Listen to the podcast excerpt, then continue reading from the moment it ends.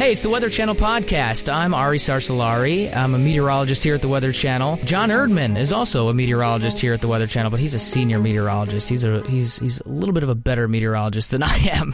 What's up, John? How you doing? Doing great, Ari. Ready to uh, launch toward hurricane season. Yeah, definitely. I know we talked about uh, severe weather season at points over the last couple of weeks, and you know, these hurricane outlooks just came out, and you know, every year this is a it's a really big deal to a lot of people.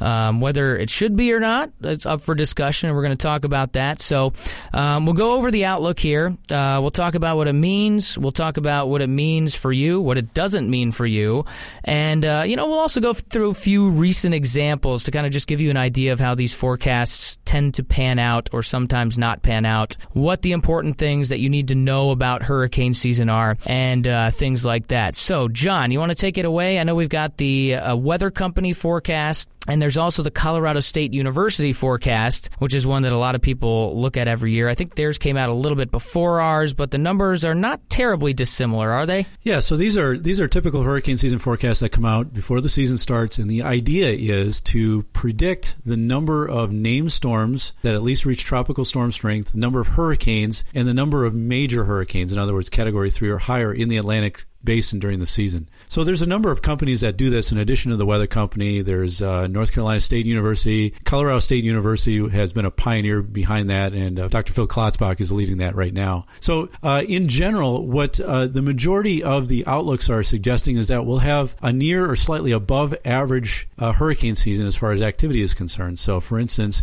uh, the Weather Channel, the Weather Company forecast has thirteen named storms, six hurricanes, uh, and two of those hurricanes uh, reaching Category Category three strength or stronger. And just to give perspective on what that is, over the last, over a thirty-year period, uh, the average number of Atlantic storms is twelve, the average number of hurricanes is six, and the average number of major hurricanes, Category three or stronger, is three. So again, we're expecting a, a near average uh, hurricane season in that outlook. And again, those those are what those outlooks uh, try to detail for us. So just give us numbers. Yeah, the Colorado State one was not too different. Uh, I think they are forecasting fourteen named storms, uh, seven hurricanes, and three major hurricanes. So theirs is a little bit more active than ours. But, you know, you, you look at this stuff, John, and, you know, it's it's it's kind of no secret around the building. I'm not a huge fan of these forecasts. You know, a lot of people are interested in them, but, you know, you always hear that saying, it only takes one, you know.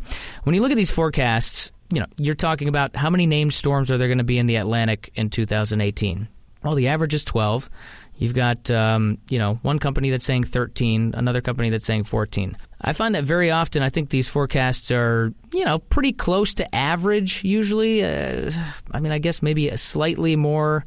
Can you think of any, John, where the, the seasonal forecast has been, you know, really skewed in one direction? We've had some, uh, I believe, earlier this decade uh, that were uh, certainly a bit higher than what we're seeing for twenty eighteen.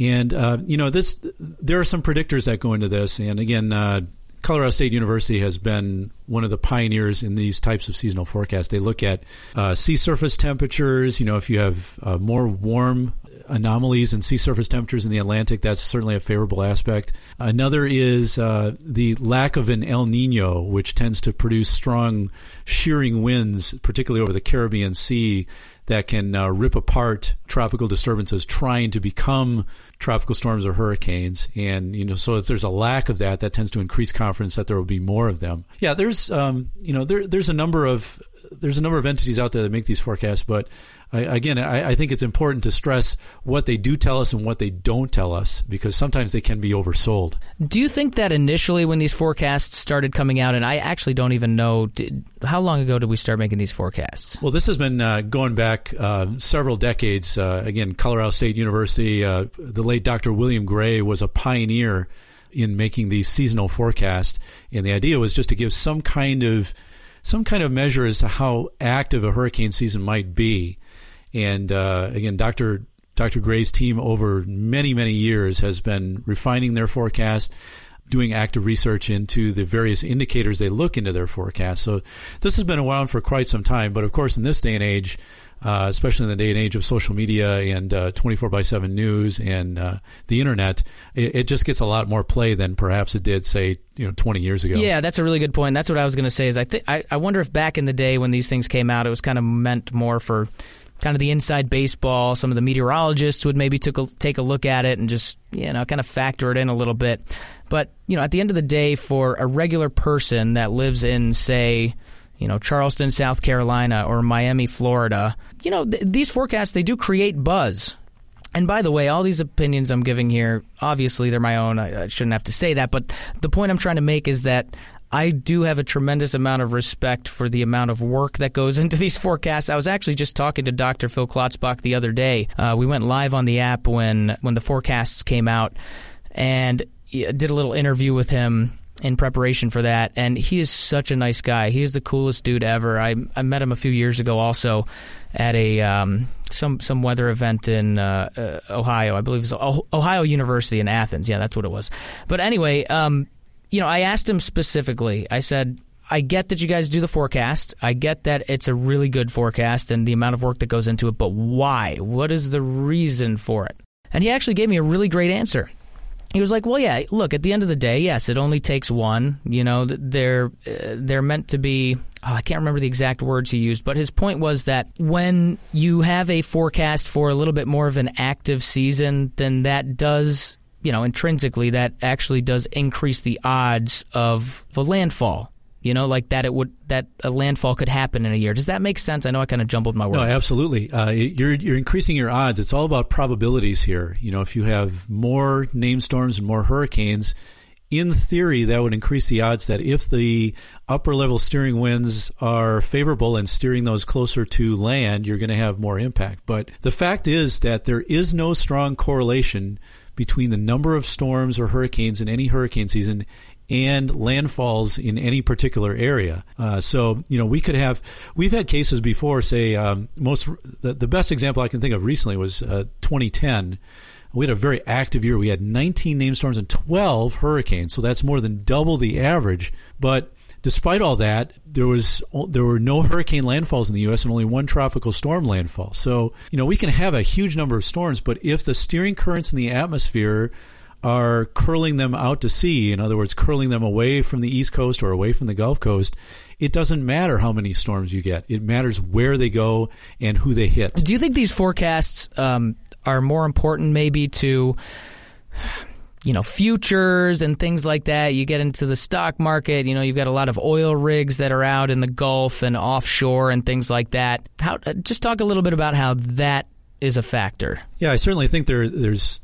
You know, there's there's clientele that's very interested in that. Certainly, if you're a if you're in shipping interest or shipping routes or um, you know, offshore oil rigs or anything in that regard, it's it's certainly of value to know that, you know, we're expecting more than the average number of named storms. There is value in that.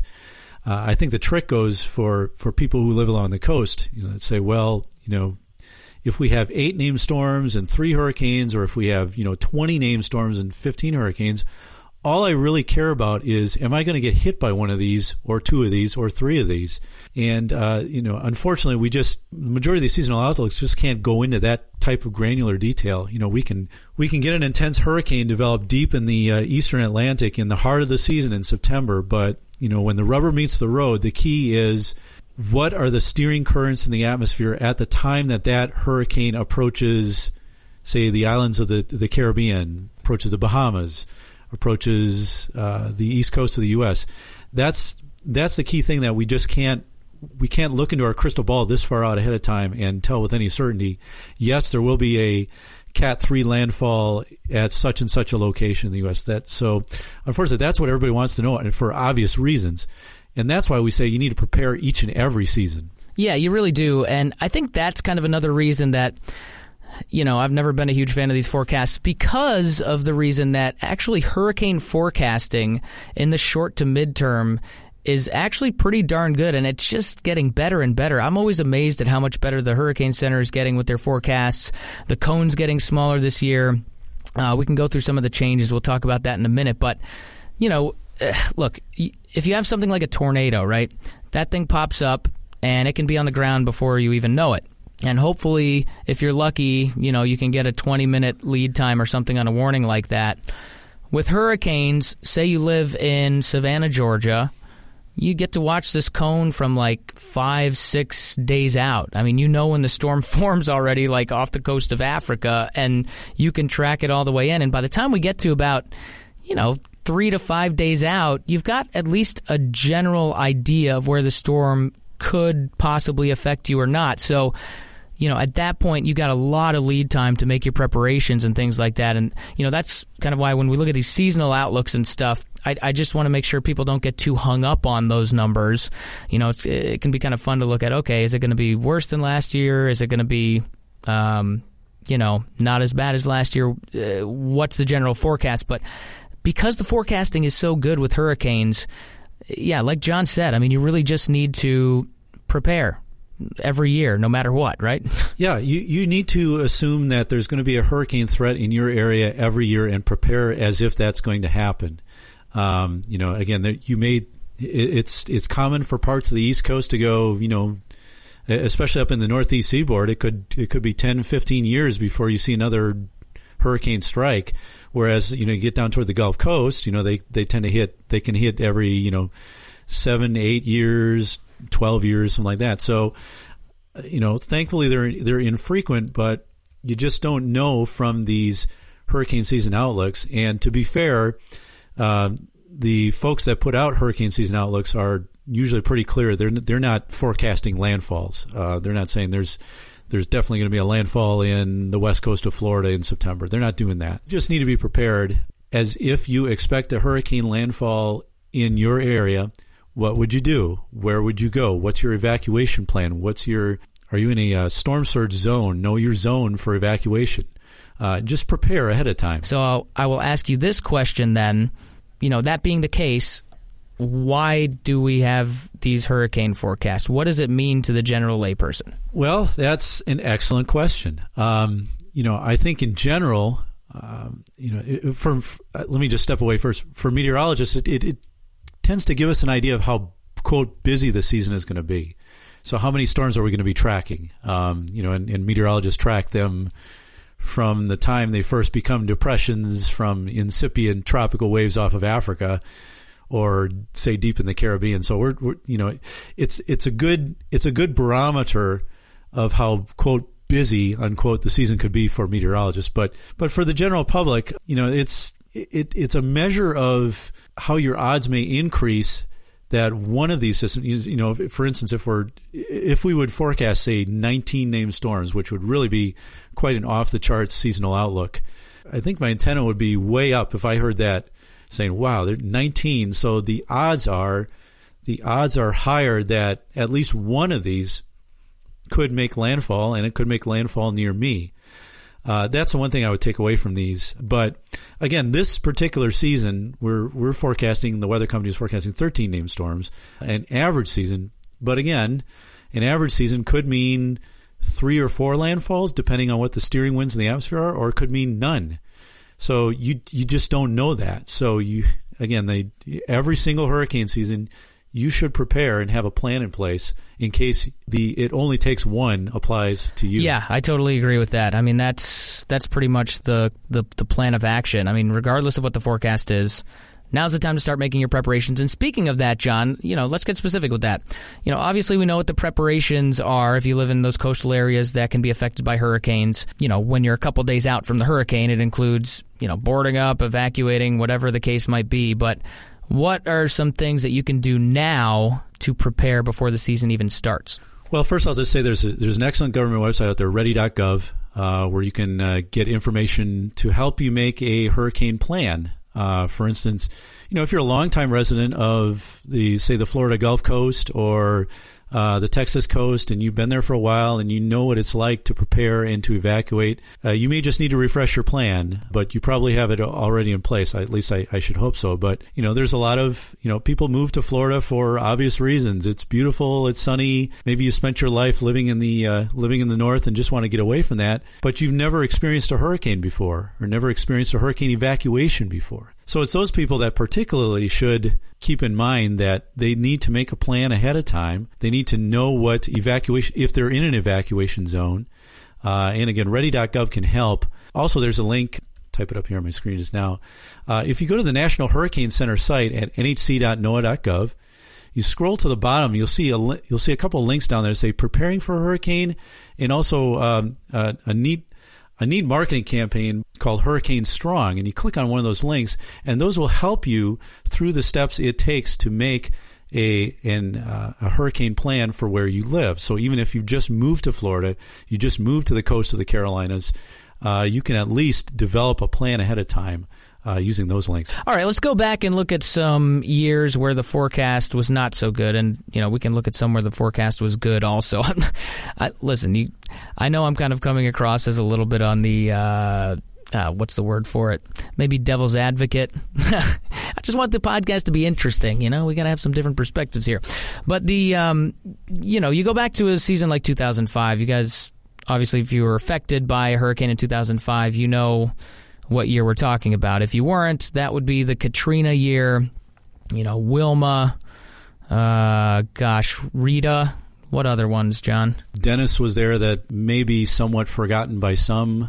Uh, of course, two thousand four, we had the four hurricanes that hit Florida. I still specifically remember watching the uh, video of Hurricane Charlie hitting Florida. That was two thousand four, right? Yeah, that was August two thousand four, and uh, little did we know that that was really the first of what would be just a terrible siege over the next two seasons. Yeah, man, that that uh, that is still up there with maybe the most amazing hurricane video I've ever seen. Um, actually, I think some of the video of the wind from Hurricane Harvey last year was also uh, unbelievable. All, obviously, last year was a really, really active hurricane season in the Atlantic, but the uh, forecasts are for it to be not quite as active as it ended up being last year. So, you know, does that mean you can rest easy? No.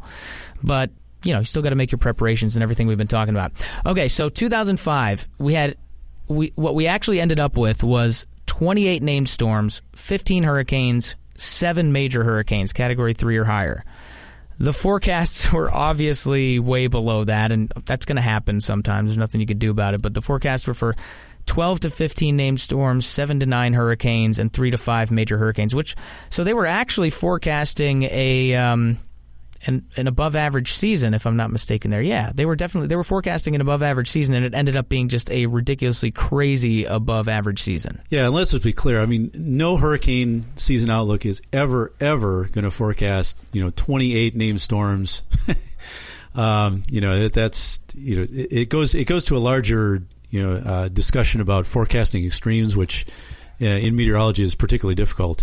Um, but Yeah, I mean, and, and one other factor in this uh, also is that with satellite techniques, we can actually detect some weaker uh, tropical storms, even what are called subtropical storms, you know, deep in the Atlantic, maybe the the type that we weren't able to detect certainly before the satellite era. So sometimes those named storms numbers can be bumped up a bit because of our of the high resolution satellites that we now have that are able to detect those. But uh, yeah, that was. Uh, That was truly a terrible year, and the fact that we we had to go to the Greek alphabet at the end of the year because we ran out of hurricane names, um, you know, and we had to go quite a bit, quite a ways into the Greek alphabet, even into January of two thousand six, to actually put a wrap on the year was was incredible.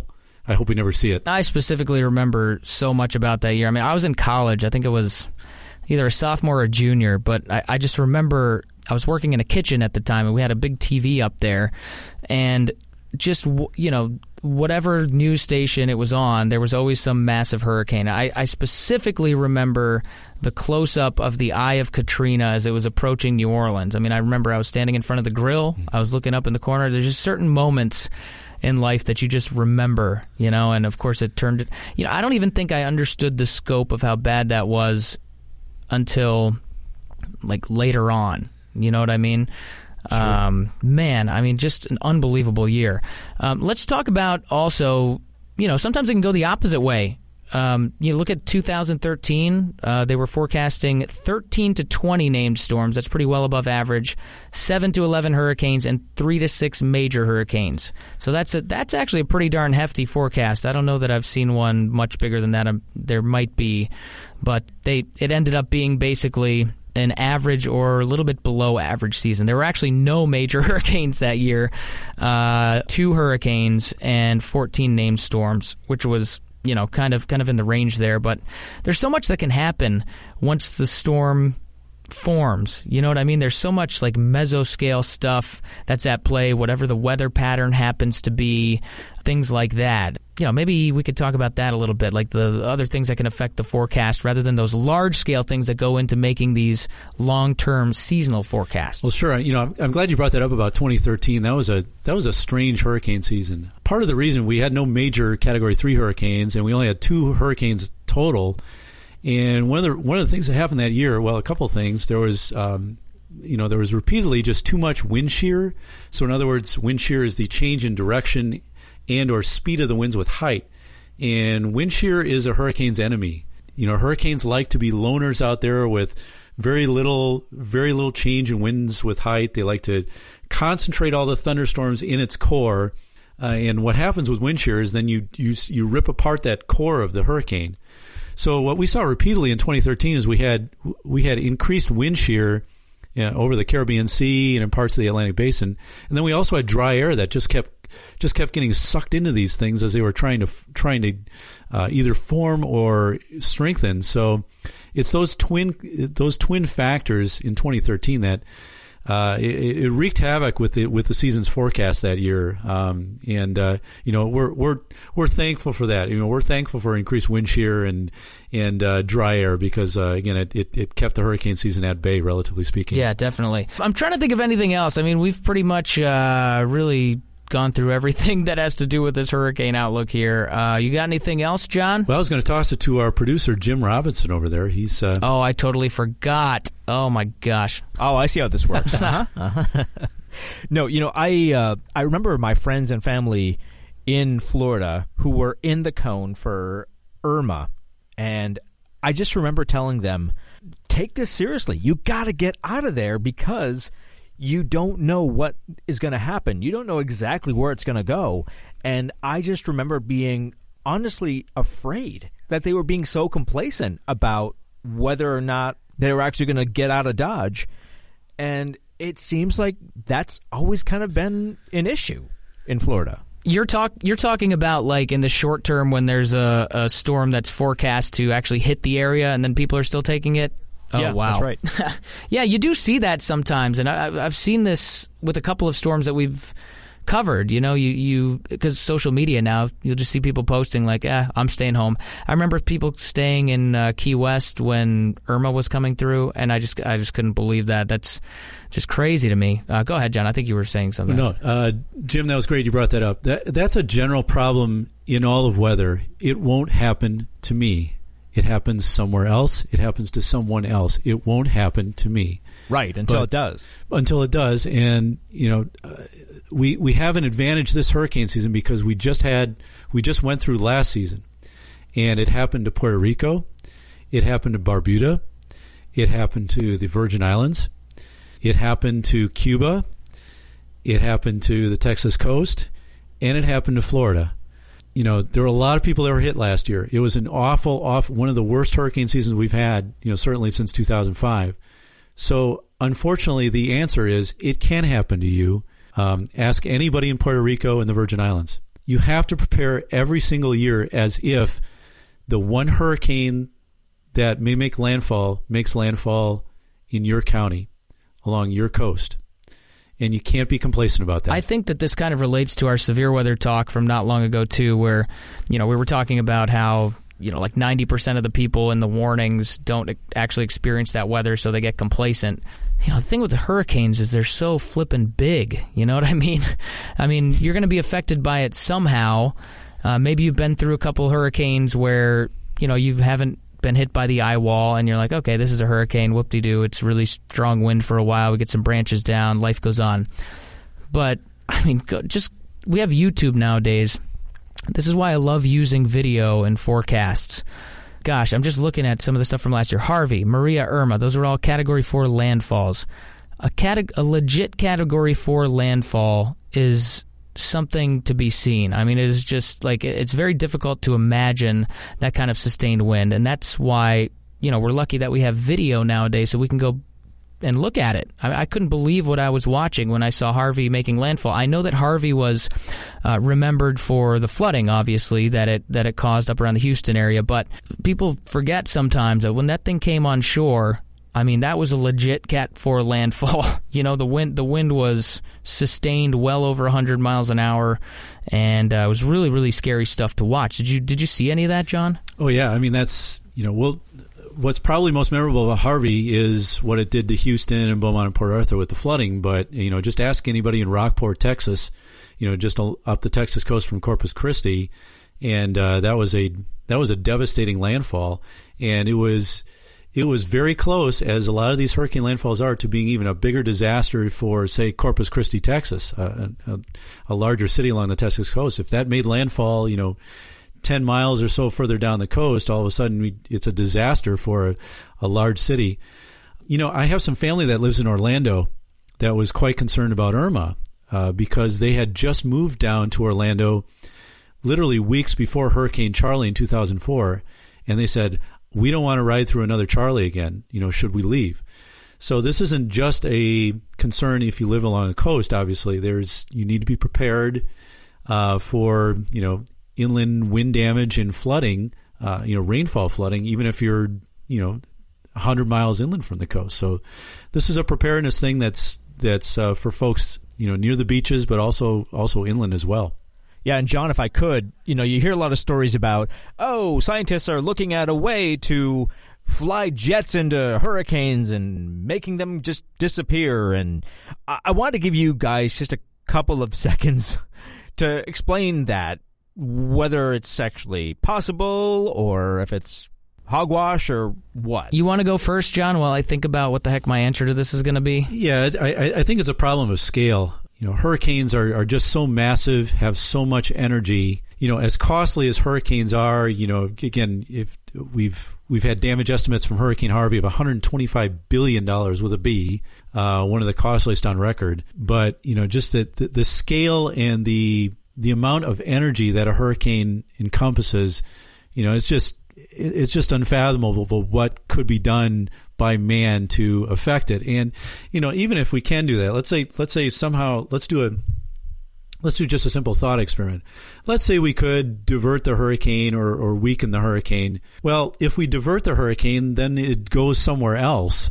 Um, so if we, if we divert the hurricane away from city A, if we could do that, it's going to, it could hit city B, and that brings up a whole Open up, opens up a whole other can of worms there. You're going to start a civil yeah, war. It's going to be like South Carolina versus and even Florida. If, even if we could, even if we could weaken be it before landfall, well, that would be great, right? But again, the, the amount of energy in a hurricane is massive. It's it's beyond anything that we could do. And if we weakened it, uh, we still have a rainfall flood threat, as we you know as we saw last year with Harvey, just sitting around there for five or six days. So uh, I mean, it's a it's nice. It's a nice idea. It would be great if. But it's it's it, it brings up a lot of other issues even beyond the meteorology. I'm with you. I think uh, I think it's more the real estate than anything. I mean, these things are just so big. You know, I feel like in I, I could see it as maybe a possibility that in our lifetime or our kids' lifetimes, maybe we could start to have some kind of effect on supercells. You know, maybe we could find something that we could shoot up there in a large enough quantity that, you know, I'm just spitballing here, but that in my mind seems like it's at least somewhat reasonable and maybe feasible. But when I think about a hurricane, I mean, just I don't think we're even remotely close with any kind of technology. It's just so darn big. It's just the amount of real estate that it covers. That would be my answer. Does that is what do you think, Jim? Yeah, I'm satisfied. That works. I was just curious. I always hear about that stuff, so I'll, I'll let you guys wrap. No, that was actually a really good question. I, I I actually enjoyed having to come up with an answer for that one. It made me think a little bit. Um, all right. That was my real goal. Yes. It's always good to think a little bit. Um, I think that we should uh, end this podcast now. What do you think? I think it's run its course. Hey, uh, thanks again for listening here, and make sure you subscribe if you are enjoying what you're listening to. John, thanks for hanging out with me again. I always love doing podcasts with you, man. Hey, it's always a pleasure. And by the way, um, you you can subscribe on Apple Podcasts, Google Play, or Stitcher, or go to podcast dot weather dot com and leave us a review, by the way. Yeah, seriously. I mean, we're not just going to sit here and ask you for a five-star review. I mean, review the podcast, tell us what you think, and we want to actually get that information to use it, and then give us five stars. Yeah. But we want to use the information to make it, you know, what you want. So uh, thanks again for hanging out with us. We'll see you back here next time.